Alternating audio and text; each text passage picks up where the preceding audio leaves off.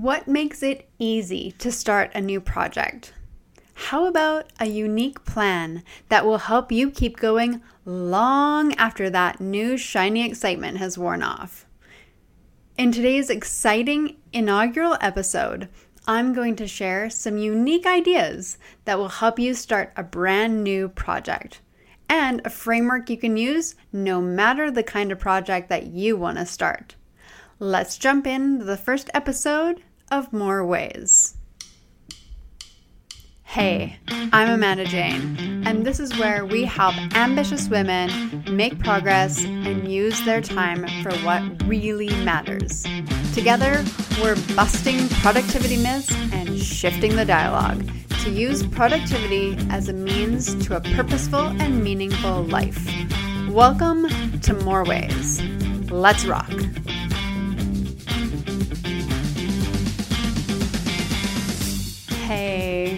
I'm Amanda Jane, and I want to welcome you to this very first episode of More Ways. To start, I want to share a little bit about my story and take a quick minute to introduce myself as your host. By the end of this episode, you'll know a little bit more about why I started this podcast, who it's for, and why it matters so much to me.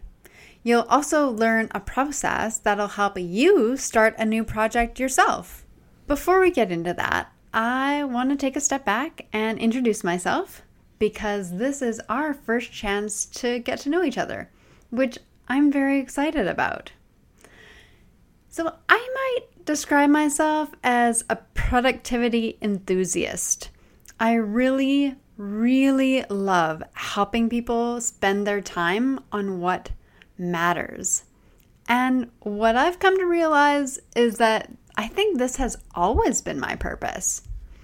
I think my obsession with using my time well began when my otherwise healthy and active dad had a massive heart attack and died at the age of 44. It was a shock. The reality that tomorrow isn't guaranteed and that our time is limited became part of me, who I am, and how I live in this world. So while others share these as platitudes and cliche statements, I really feel this in my bones every day. Let me jump ahead a few years to when I stepped into my coaching journey and quickly fell in love with it. I loved guiding people to see new possibilities in their lives and helping them identify what was getting in their way and helping them decide their best next steps forward toward what they wanted. And anyone that knew me told me, oh, that's perfect for you. The more I coached and interacted with people, the more people wanted to work with me. And they kept asking, and I kept saying yes to everything and fell deeper in love with coaching of all kinds. However, I knew that what I really wanted was to support women who wanted to do more with their time. I had women sharing that they had these ambitions and creative ideas that weren't being realized. They weren't taking their idea and moving it into reality. And that was a hurdle that they struggled to get over again and again. They would tell me that they wanted to prioritize and make progress, finally see a difference on their creative projects, their business dreams, and they wanted to know that they were making a difference. They wanted to know that they mattered. They wanted some peace of mind that things weren't going to fall through the cracks when they were following their passions and building their business. And they really wanted to focus and be fully in the moment, no matter where they were at work, at home, or at play. So I know the women had tried goal setting. They said that they bought fancy planners and were reading self help books, and they were listening to podcasts. Oh, and they had lists and notebooks, and none of it was helping because week after week, they continued to have the same items on their list. They would tell me that they're distracted, they're procrastinating. They just always felt like they were a little bit behind. And they also felt like they were wasting their time or waiting for something to change. And I knew that her life wasn't waiting for her. And I knew that the outdated productivity tools, tips, and hacks also weren't working because they were built for a different person and a different time.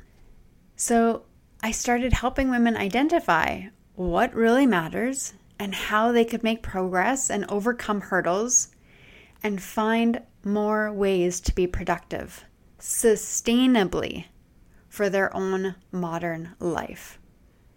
And that's why I was inspired to start more ways because this time is all we have. So, to tie this story together, I realized that besides the fact that time is our most valuable resource, and my passion for helping women spend time on what matters, I think the biggest thing that sets me apart and gets me really excited is sharing and exploring unique perspectives and new paradigms to design your business and your life on purpose. And I'm thrilled to be able to do that with this podcast and in my business.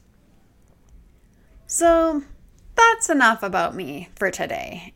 What I really want to address in this first episode is a relevant topic, and that is how to get started on a new project. Taking the time to think out pieces before you get started is a lot like sharpening the axe before you start cutting. And as such, I think it saves you a ton of time and headache in the long run. And I think it also keeps you going in the long run. And that's exactly what I want to help you do with the 4R framework. Before I dive into the 4 R's, I want to address an idea which is related, and that's whether getting started on a project is the same as getting started on a goal. So, a lot of people set SMART goals to be able to take them towards what they want. And I think by using the four R's that it provides more context to your planning and I think it offers more depth as opposed to setting a SMART goal. It's about digging into what you really want to get out of the project and what you're prepared to put in. So it's a truer framework for your project rather than just diving in. So if you do want to get started on your next project, here is the 4R framework. The first R is result. You're probably taking on a new project because you want something different. So it's important to start with the end in mind and get clear on what you want to be creating by the end of this project and that'll really help you set it up with purpose. Now, a result can be a physical change, like being able to park your car in the garage or adding two new clients to your business. I also love identifying what kind of learning or experience I want to get out of pursuing this project. Looking at the personal skills and growth that I'm going to make or get along the way is its own kind of result. As an example, for this podcast, this new project, the result I wanted was, well, launching a podcast, sure, but more so, I wanted to reach women with this message that there are more ways to be productive. And the results I want are to have 500 downloads in the first three months. And in the process of launching and building this podcast, I want to build my writing skills and create connections and friendships. And if I'm being really honest, I really wanted to test my courage and to see if I could start sharing my fresh ideas. So I don't want you to shy away from claiming exactly the result you want. If you want something specific, declare it. And make sure that if there are others that are working with you on a project or whom this project will impact, that you communicate it clearly. Unlike that time when my husband finished building a wall right into a cupboard, and we couldn't open the cupboard door anymore because there was a wall that was closing it forevermore. Yep, I definitely err more on the side of over communicating what you want. The second R is roadmap, and that is looking at what's the route that you're going to take to create the results you want from this project? And how will you know you're making progress? Sometimes, if it's a small project or something you've done before, or if you have a recipe or a pattern that you're using from someone else, then making a roadmap from where you are now to where you want to be at the end of the project can be fairly straightforward. When it's a large project, or if it has a lot of moving pieces, one of the things that you might consider is whether it might be valuable to break it down into some smaller projects. And if this is a project that's brand new for you, you might consider reaching out to someone who's done something similar to at least get some ideas flowing about ways to move through the milestones in order to complete this project.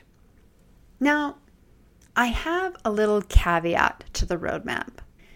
After you've created a roadmap of how you think you're going to get to the end of this project, you then have to let go of thinking that you know how you're going to get to the end of this project because the future is unfolding and uncertainty is its most defining characteristic. And so there's this fine balance to hold about making a prediction and yet not knowing exactly what's going to happen or where you'll end up. So creating a roadmap and then letting it go. And I think you have to do this even when, or maybe especially when, you have a clear idea about how this is going to go. This moves us into the third R, and that's your resources. Every project takes some kind of resources, whether it's time or talent, money, or mindset, even the right kind of energy. And you'll want to get clear on what this project requires, especially what's needed to get through the hard parts. Most projects fall down and stall out when things get hard. Either it didn't go the way you planned or there's something unexpected. And if you're not planning for the hard parts, you're missing the biggest opportunity to set yourself up for completion. Because it's easy to show up and keep going and have your own back when things are going well. What's critical is for you to have the resources to keep going when things are hard. And when you've identified what might be hard about this project, and you've already gathered up what you need to get through it, there's way less chance of you getting stuck here. You've troubleshooted. Wait, is that a word or is it troubleshot? What's the past tense of that? Well, I'll have to look that one up. Uh anyways, you'll what you'll have is a solution before you've even faced the problem. So, for example, our the podcast, as I was planning out the um, resources that I would need for this project, I knew that I'd need some equipment like a microphone and some recording software and a new domain name for my podcast. But I also knew that when things got hard, I wanted to have some support and accountability from friends. And I also knew that I was going to need some information and the opportunity to learn from other podcasters who had already gone through and who already have launched and grown their podcast. The fourth and last R I have for you is relish. And no, not the kind for your hot dog. It's about looking at how will you relish and celebrate both the milestones along the way, the learning and skills that you create, as well as the results at the end. Celebrating yourself and the pursuit of new things is so sadly left out when you're thinking about starting a new project. But celebrations, no matter how small, are a signal. And they give your brain some little happy chemicals that make your brain want to do that again. Relishing the steps you take ends up helping you keep taking the steps that you relish some more and that just it creates a spiral forward and helps you to keep seeing your project all the way through. Before we wrap up, that 4R framework again was results, roadmap, resources, and relish. And I want to address another question you may have, which is how you'll know you're ready to start your project. And rather, I'd ask, who says you have to be ready? it's not a prerequisite, and for good reason. Because sometimes being ready happens after you've started.